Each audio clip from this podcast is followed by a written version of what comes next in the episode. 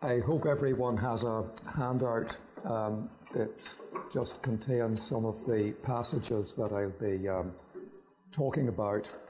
Um, and um, I'll refer to the uh, passages without uh, reading them through, but um, they'll at least provide you a sort of souvenir um, afterwards that would be uh, worth reading.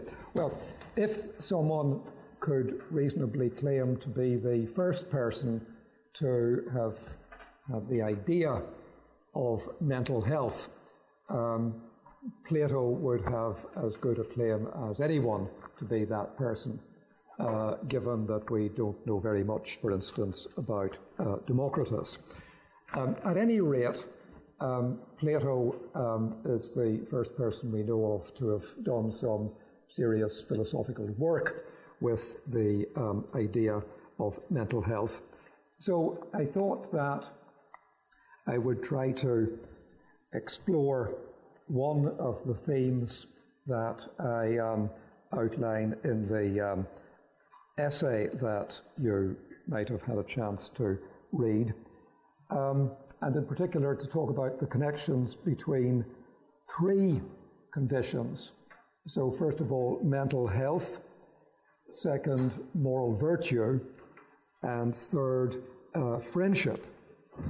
So both Plato and Aristotle affirm this connection, and I'd just like to ask um, how far they're right to affirm it and um, what exactly it uh, consists in.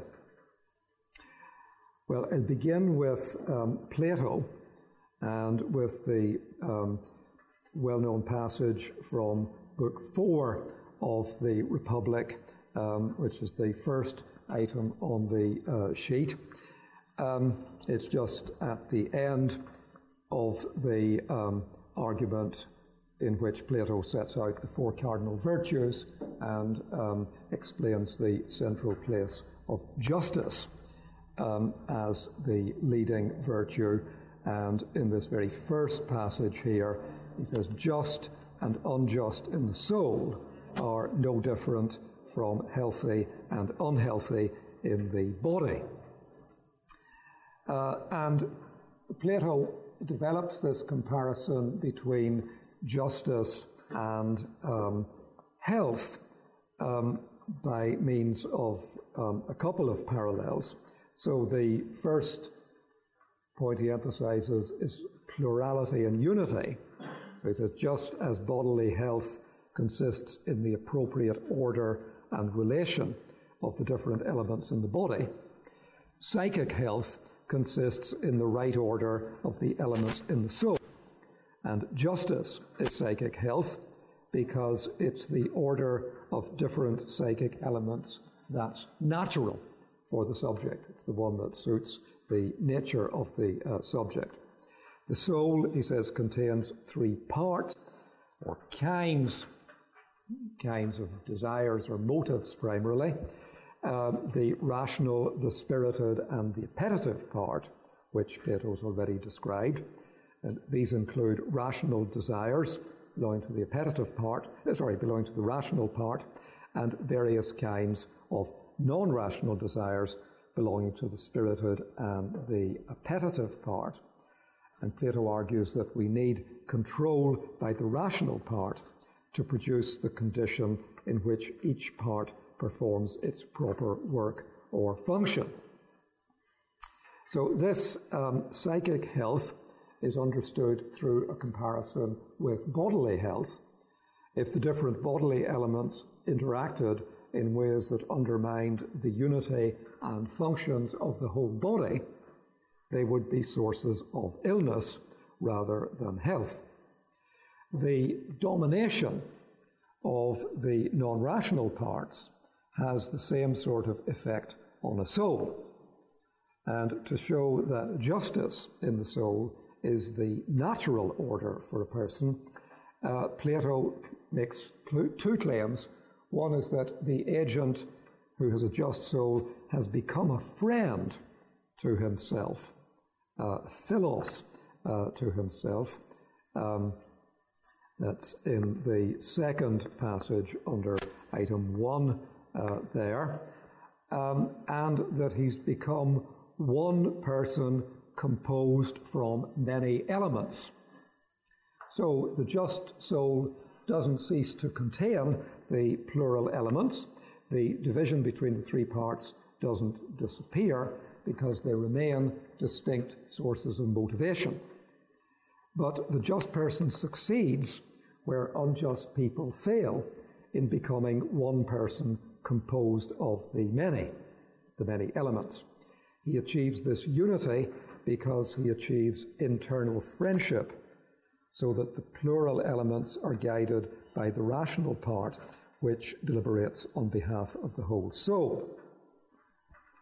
Well, I'd like to focus a little bit next on the um, role of friendship in this account of, in, of psychic health.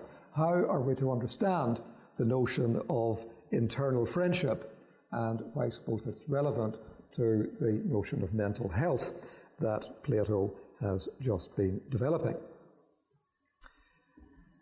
Well, if we think in interpersonal terms, as Plato's doing when he talks about friendship, um, we might think of three alternatives to internal friendship. So there's indifference, hostility, and a purely strategic or tactical instrumental alliance. And I'd like to develop these um, ideas with the help of Aristotle now, so sort of developing this uh, Platonic idea. Um, Aristotle contrasts these three um, conditions with the condition that he calls the best type of friendship, or the primary type of friendship, or friendship for the good. So he recognizes both pleasure and instrumental benefit as the sources of two types of friendship but he takes these to be imperfect forms of friendship. So this is set out at length uh, in passage 2 uh, on the uh, sheet. Um, so, first, he contrasts friendship for persons with um, the kinds of attitudes one might have to um, uh, uh, non persons. And he um, emphasizes that the characteristic of friendship is wishing good to the other for the other's own sake, um, which he also calls goodwill. Um, so, first, he suggests that uh, you have different types of friendship when you have different types of goodwill, of wishing good for the other's own sake, um, resulting from these three different motives um, pleasure, um, advantage and um, uh, the good or um, virtue. Uh, but as you keep reading, um, so this gets you to the fourth paragraph, he restricts this idea and he argues gradually that uh, concern for the other, for the other's own sake, is uh, to be distinguished from the kind of friendship that results from advantage or pleasure. Uh, so, friendship for the good, in Aristotle's view, turns out to be the only one that completely meets the conditions for friendship, namely concern for the other, for the other's own sake. Uh, I won't discuss the various complications in um, Aristotle's uh, division of the three types of friendship. I just want you to keep in your mind that, in his view, the essential feature of the best type of friendship is its concern for the good of the other for the other's own sake, not only for one's own sake, um, or he also says concern for the other as the other is in himself. And this is to be contrasted with concern for the other insofar as he's related to me in some way, either because I enjoy his company or because he's useful to me. And this uh, concern for the other in their own right is the attitude that I also take towards myself in Aristotle's view, if I'm a virtuous person. Hence, a virtuous person is concerned about his friend in the way that he's concerned about himself, and the friend, as Aristotle puts it, is another self. Well, uh, how are we to apply this idea uh, of friendship and the threefold division of friendship to friendship within the self. Uh, so it's an interpersonal relation that Aristotle is transferring to an intrapersonal uh, relation. Aristotle doesn't say a great deal about this, um, but I'd like to see whether it casts any uh, uh light on friendship for oneself, um, which Plato, remember, takes to be the mark of mental health. So I'll simplify a couple of things. I'll just take over um, Plato's and Aristotle's threefold division of motivation into the three parts of the soul.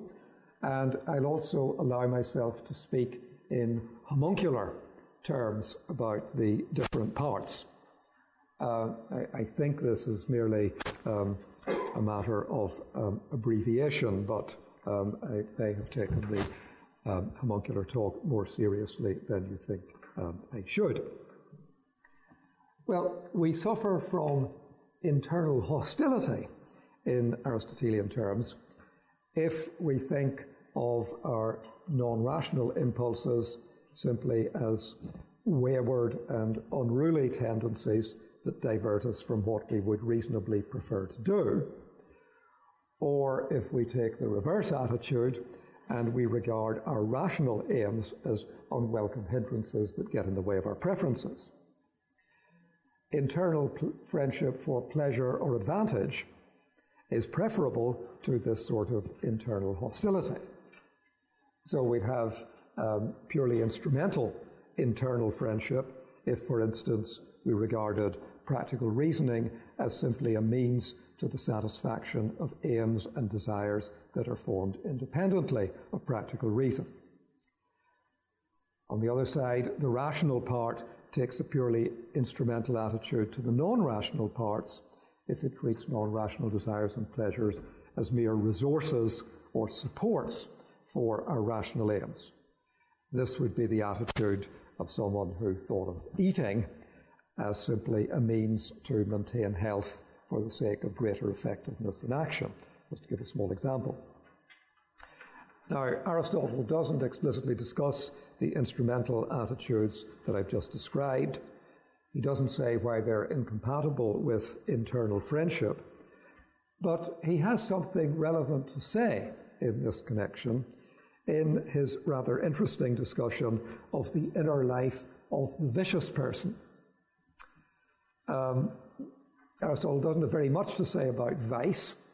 Um, he's um, uh, less interested in it than medieval Christian moralists are, for instance. But um, this is um, one point of interest in his argument that I'd like to say a little bit about. The necessary background to it is um, some of his conception of virtue and vice in general. So I'll just um, have a little digression to uh, fill in the essential um, features of that view. So now I come to section three um, on the handout, the passage from Book 1, Chapter 13 in the Ethics, where first of all, Aristotle introduces the non rational part of the soul that, in a rational agent, he says, is capable of listening to reason. So um, that's discussed in the um, beginning of the first uh, paragraph. And then I'd just like to focus on the part uh, just after the ellipsis in the first paragraph, where he um, contrasts different types of um, character. So uh, there are four types that he mentions here. Um, first of all, in a vicious person, the rational and the non rational parts agree in the rational pursuit of the wrong ends. In an incontinent or acratic person, the rational and non rational parts disagree. The rational part pursues the right ends, but the non rational part pursues the wrong ends and overcomes the rational part.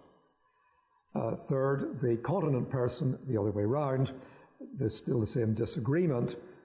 Uh, the non rational part pursues the wrong ends, the rational part the right ends, and it overcomes the non rational part. In a virtuous person, the rational and the non rational parts agree in the rational pursuit of the right ends. So, two of these people suffer conflict between the rational and the non rational parts, and two don't. The vicious person doesn't suffer this conflict. His rational part prefers unjust, intemperate, etc. actions over the corresponding virtuous actions, and his non rational part shares this preference. The incontinent person is better off because his rational part prefers um, uh, the correct actions, even though his non rational desires are strong enough to overcome his rational desire. Continent person is better than the vicious and the incontinent person because he acts on his correct rational desires. He's still not virtuous because his non rational part doesn't agree with those correct rational desires.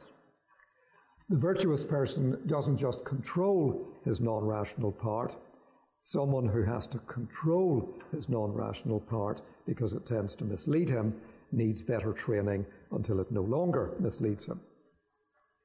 This training of the non rational part is what Aristotle calls habituation, which proceeds not simply by learning the theory of virtue, but by repetition of the appropriate actions. We become just, Aristotle says, by doing just actions. First, we do them without ourselves being just, but eventually we do the just actions because of the virtue of justice that we have acquired by practice. If we're to acquire the appropriate virtue, habituation has to involve more than simple repetition. We might learn, for instance, to repeat some annoying military drill while still hating it as much when we have learned it perfectly as when we began. But that's not what Aristotle has in mind when he speaks of habituation. The relevant sort of habit includes the formation of the appropriate pleasures, pains, and other affective reactions. As he says, the sign of virtue is the appropriate pleasure. Virtuous people don't choose just or temperate action simply because other people will reward them, but because they take pleasure in it in its own right. And in Aristotle's view, vicious action offers no pleasure that's as great as the pleasures that virtuous people gain from acting virtuously. Well, this conception of habituation helps to explain the difference between the virtuous person and the continent and the incontinent person. Neither of the latter two has completed the appropriate habituation because neither of them takes the appropriate pleasure in virtuous actions. Their non rational part opposes the virtuous action. In the incontinent person, its opposition results in the wrong action. In the virtuous person, the non rational part that agrees with reason has no appetites or spirited desires that diverge from what reason permits. So both the incontinent and the continent person lack internal friendship, and therefore they lack the internal unity that's necessary for mental health because they have internal hostility. We don't secure internal unity if the rational part aims at the good of the whole, but the other parts don't accept its views or they accept them only reluctantly. Though a non rational part doesn't take the global or overall point of view that the rational part is capable of taking, it can be trained to take pleasure in the goals that the rational part pursues. once we achieve this harmony between the rational and non rational parts, we have achieved internal friendship and unity. The non rational parts favour the aims of the rational part, and by pursuing common goals, they achieve unity of agency. So we can learn from Aristotle's division, for a start, that he doesn't believe that the absence of conflict between the rational and non rational parts is enough for internal friendship. If the rational part were inactive, or if it only had an instrumental role in satisfying desires of non rational parts, such an agent would be capable of neither incontinence nor continence, and would also be incapable of internal friendship. He would lack the capacity to care about himself for his own sake, because he would have no conception of himself, uh, to put it crudely, as having a sake of his own. By that I mean he would not conceive of himself as deserving anything or being worthy of anything or being valuable in his own right. To form that conception of himself, he needs his rational part to treat him as counting for something. Well, this is just a part of what Aristotle means by considering whether different agents are guided by what he calls rational decision, by prohairesis.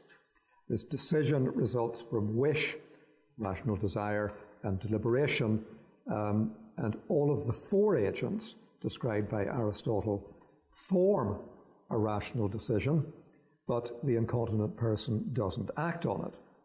In the continent person, decision is effective, but it's in conflict with non rational desire. In both the virtuous and the vicious person, non rational desires are aligned with rational decision.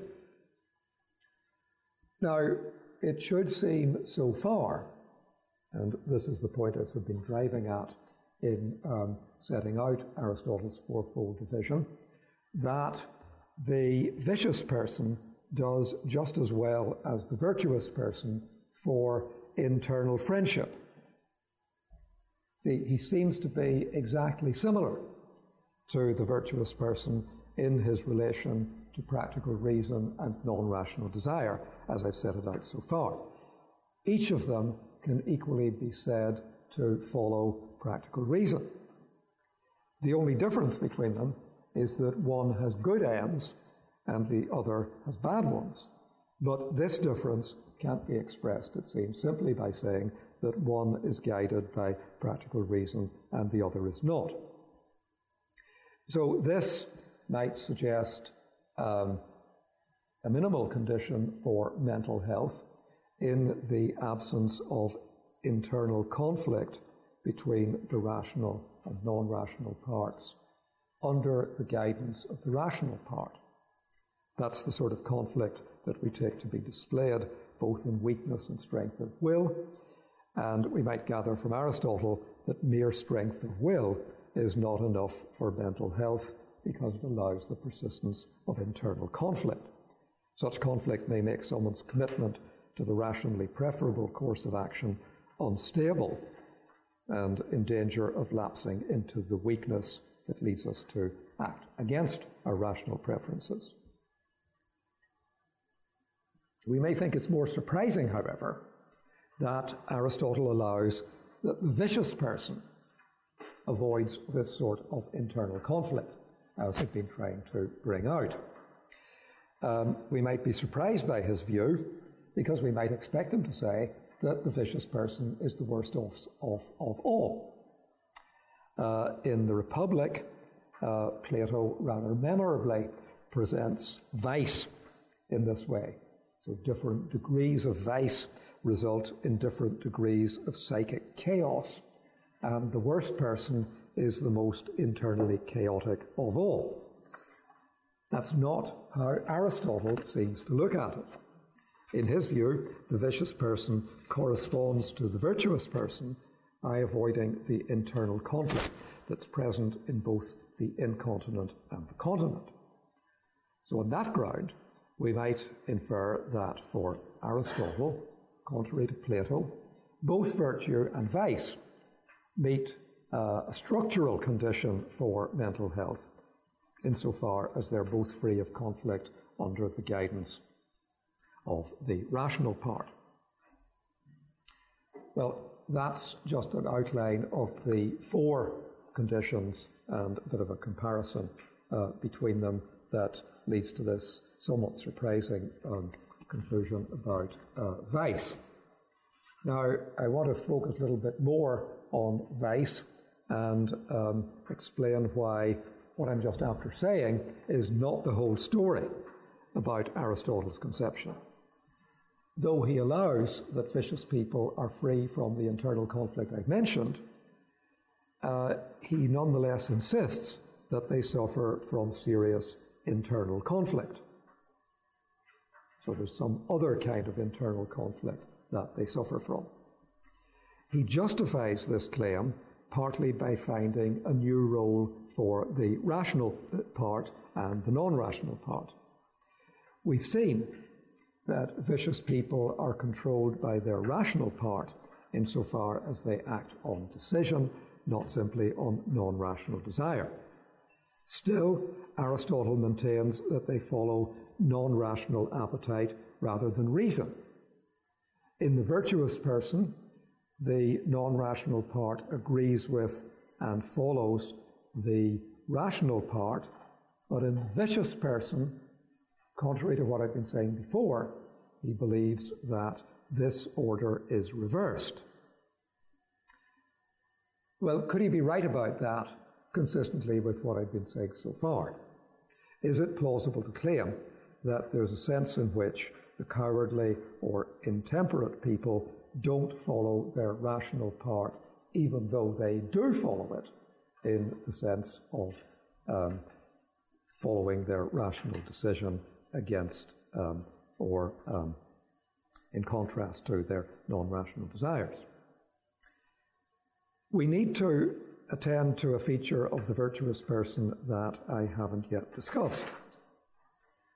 When we acquire a virtue, we learn to do the right actions for the right reason, so that we not only do what the virtuous person would do, but we also learn to do it in the way the virtuous person does it.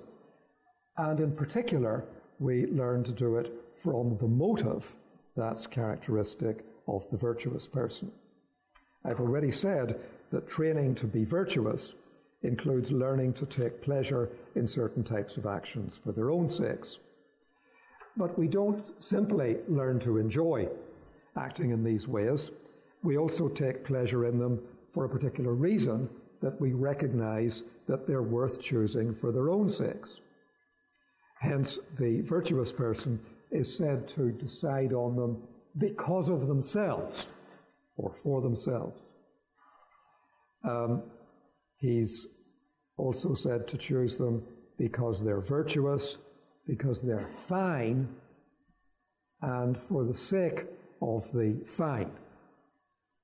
For present purposes, we may ignore the difference between these different descriptions and focus on their common feature, which consists in the fact that the virtuous person's rational part is moved by the recognition of the value of these actions.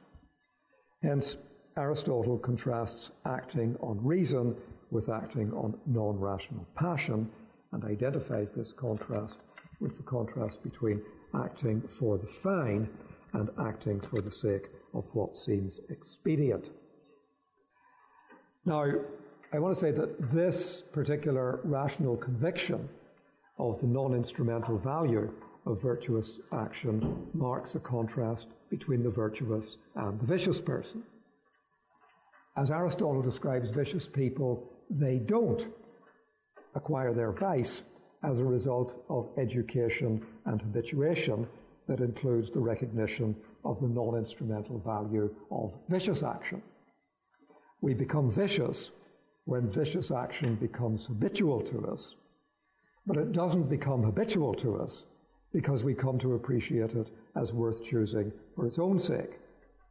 Uh, so if you think of um, Milton's Satan as a spectacular example.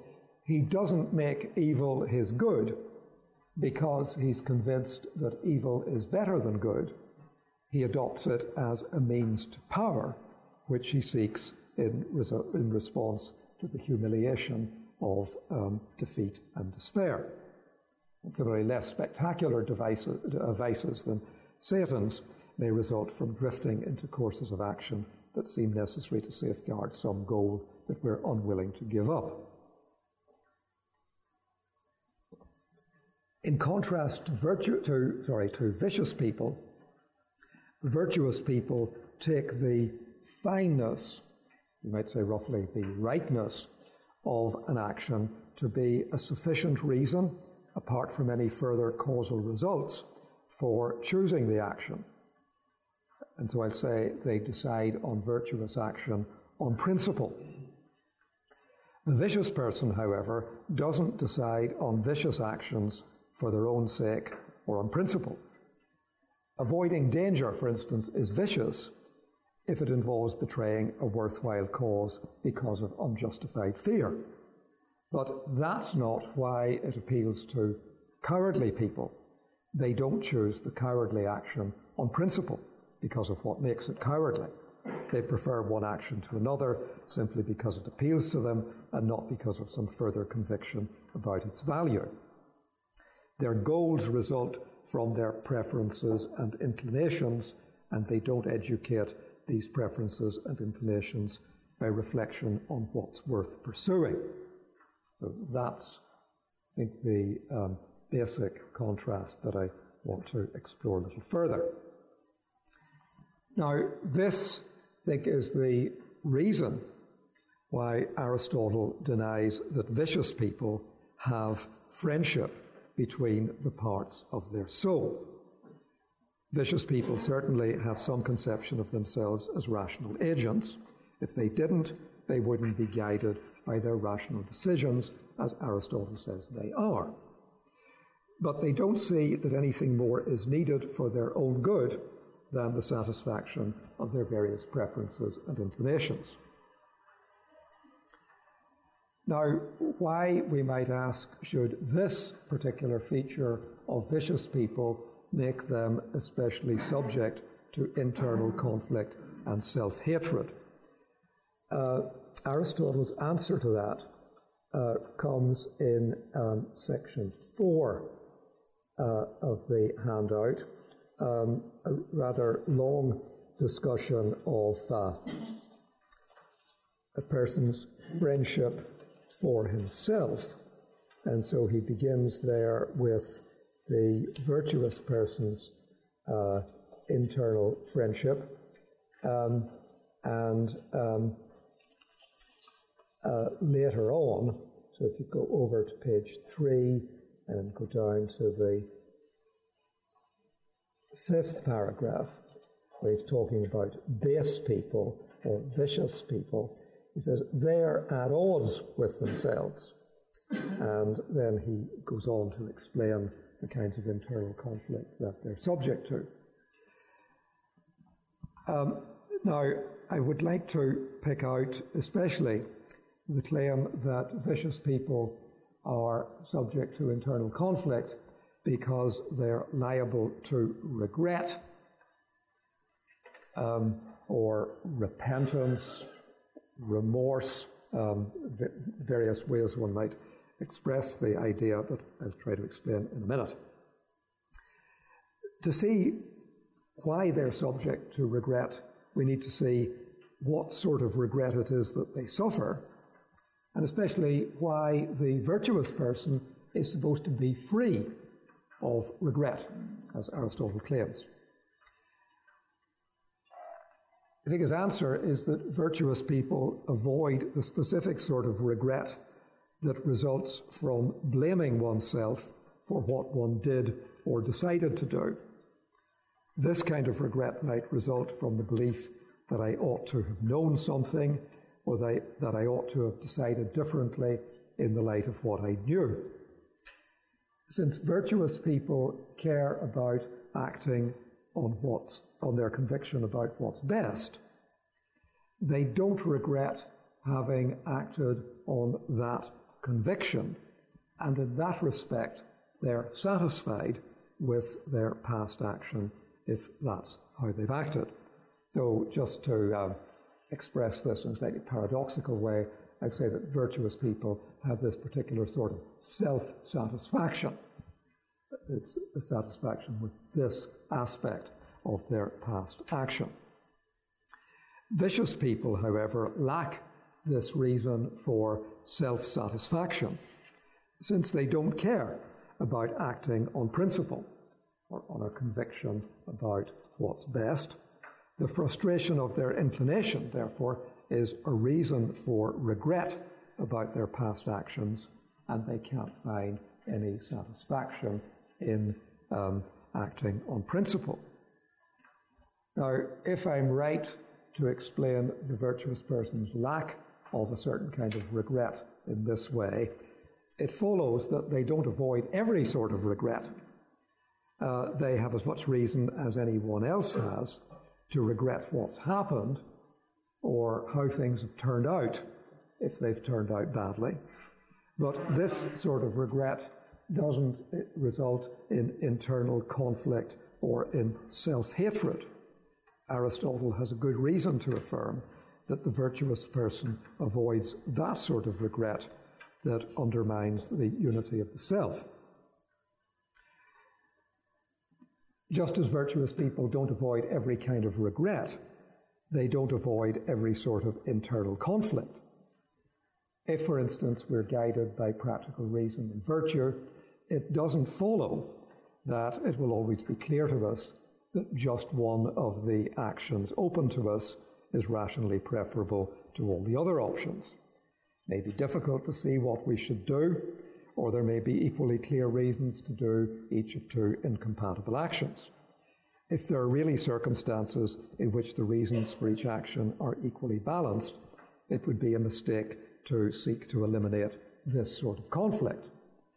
It would equally be mistaken not to regret the circumstances in which we have to make the choices that involve serious loss. We would get a misleading picture of Aristotle's view then if we suggested that he simply takes virtuous people to be less subject than other people are to regret and to internal conflict. Even if he states his view in these terms, such a statement doesn't capture his main point. Uh, we can capture it better, I think, if we say that he makes the virtuous person avoid the sort of conflict that um, results in self hatred and the absence of internal friendship. Now, I'm coming back from the discussion of virtue and vice, um, which has led into um, the discussion of internal conflict, and now I'm coming back to the idea of internal friendship. Why is it bad, you might ask, for vicious people that they lack this sort of um, internal friendship? Well, just go back to what I was saying about the three different kinds of friendship earlier. The primary type of friendship requires each friend to aim at the good of the other for the other's own sake and not simply as part of a tactical or strategic alliance. In this type of friendship, the friend is another self. Virtuous people take the attitude to a friend that they take to themselves. And if we look at this relation in the reverse direction, we can say that they take the attitude to themselves that they take to a friend whom they value non instrumentally. Now, to see why this sort of friendship is characteristic of um, the virtuous person, let's just go back to what I said about the difference between virtuous and vicious people when I said that virtuous people act on principle. That may be a, a rather too Kantian way of saying that it's a mark of virtue to be concerned about the value of actions and not simply about the value of results. But it's not even quite right to speak about concern about the value of actions. Because the virtuous person chooses the right action because it's right. And acting virtuously involves doing the right action for this reason. If virtuous people seek to act virtuously for its own sake, they seek to act for a certain kind of reason, since they care both about the action, understood as the behavior resulting from a choice, and about the reason. They value certain aspects of themselves for their own sake. Now, I just need to explain this remark to avoid a misunderstanding. When I say that virtuous people seek to act for a certain reason or care about acting for a certain reason, I don't mean to say that they either do or should concentrate their attention on questions about the motives they're acting on when they're thinking about what to do. A self absorbed concentration on the question, what motive am I acting on, is not part of an Aristotelian conception of virtue or of any other plausible conception of virtue. But acquiring a virtue is, among other things, acquiring tendencies both to act in certain ways and to act on certain motives. And someone who aims to become virtuous aims to acquire the appropriate motives for their own sakes. In this respect, both the um, uh, virtuous people care about themselves and about their motives, and not simply about what they achieve by acting on those motives. This then is the connection between being virtuous and being a friend to oneself. Virtuous people value, for its own sake, the appropriate combination of practical reason, rational desire, and non rational impulse that makes a virtuous person, because this is the combination that they seek to achieve when they do the right action because it's right. In this respect, they value themselves for their own sakes as rational agents with non rational impulses. Vicious people have no corresponding reason to value themselves for their own sakes as something distinct from their various preferences and impulses. And that's why they lack internal friendship, understood more precisely as internal friendship that involves concern for oneself for one's own sake. Well, now I'll come back to the questions that I raised at the beginning. Uh, Plato maintains, remember, that justice and friendship between the different parts of the soul constitutes mental health.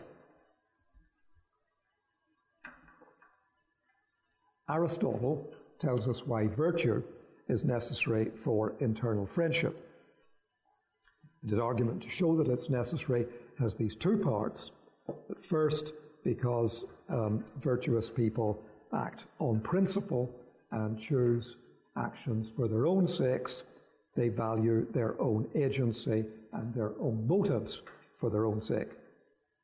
And second part, the right sort of friendship requires us to value ourselves for our own sake. Aristotle's views about internal friendship, therefore, combine his views about friendship with his views about virtue and motivation. Now, we might agree that this sort of internal friendship is uh, desirable, but we might still ask whether I'm right to connect it with the initial discussion of Plato on mental health. The features of health that I've emphasized so far have been connected with internal harmony, freedom from conflict, and freedom from destructive self criticism. Aristotle explains how internal friendship involves stability and self satisfaction. Uh, and though we often speak of self satisfaction as something undesirable, the kind that I've tried to explain that results from um, Aristotelian virtue um, seems to be a plausible element in mental health. It doesn't result from blindness to one's faults or from lack of appropriate self criticism. It results from recognition of the distinctive value that lies in acting on principle in the sense that I tried to explain. Virtuous people don't attack themselves or condemn themselves for acting on their convictions about what matters in its own right, even if that results in other sorts of failure. This is the respect in which they're free of regret. Aristotle's views perhaps contribute in a further way to the understanding of mental health. So far, I've been talking simply about some, let's say, relational aspects of mental health, insofar as I've been talking about the attitude that one part of the soul takes to another. But freedom from the sort of regret that I've been describing might result, or at least might seem to result, from wildly false convictions about, about what's worth doing for its own sake. So we might be tempted to reply to Aristotle that really mental health requires only one aspect of an Aristotelian virtue, the aspect that requires virtuous people to act on their convictions about non instrumental value and to value themselves as agents who act on such convictions. Now, apparently, we could have these aspects of an Aristotelian virtue without having, you might say, the substance or the content of the different virtues uh, bravery, temperance, generosity, etc. So, couldn't we value ourselves appropriately um, without being vicious, as Aristotle conceives vice, but still being completely mistaken about the sorts of actions that we should choose when we act on principle? Now, if the elements of an Aristotelian virtue are separable in the way I've suggested, the relational aspects that I've been discussing uh, don't seem to be sufficient for mental health. For it's difficult to accept a conception of mental health that's entirely neutral about the goals that one pursues for their own sake. Someone who acts on principle for the sake of completely trivial or self destructive or antisocial aims seems no less far from mental health than someone who suffers severe internal conflict and self hatred. So they say, mightn't we be self satisfied about the wrong things?